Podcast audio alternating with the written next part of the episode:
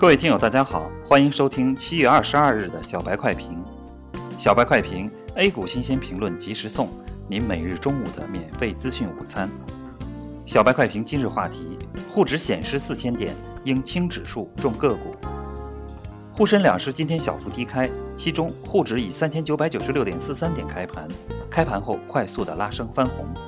随后沪指保持在四千点上方小幅震荡。四千点是一个关键位置，从政策底到现在已经有超过六百点的涨幅，个股普遍涨幅在 百分之四十 以上，获利已经很丰厚。再加上受股灾影响，投资者对盘面波动比较敏感，时不时的会发生有资金出逃现象。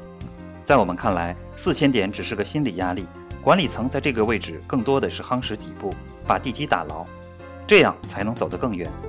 创业板盘中最大涨幅高达 百分之一点六四， 可依然是冲高回落。在指数冲高回落的时候，中国石油和中国石化进行了护盘，大比例直线拉升。截至中午收盘，沪指报收 四千点七九 点，微跌 十六点八八 点，跌幅 百分之零点四二。 创业板报收 二千八百七十二点五八 点，微跌 十点三二 点，跌幅 百分之零点三六。 板块方面，航空船舶、军工航天、卫星导航、电脑设备与云计算、信息安全等概念板块涨幅居前，保险、证券、餐饮和交通设施跌幅居前。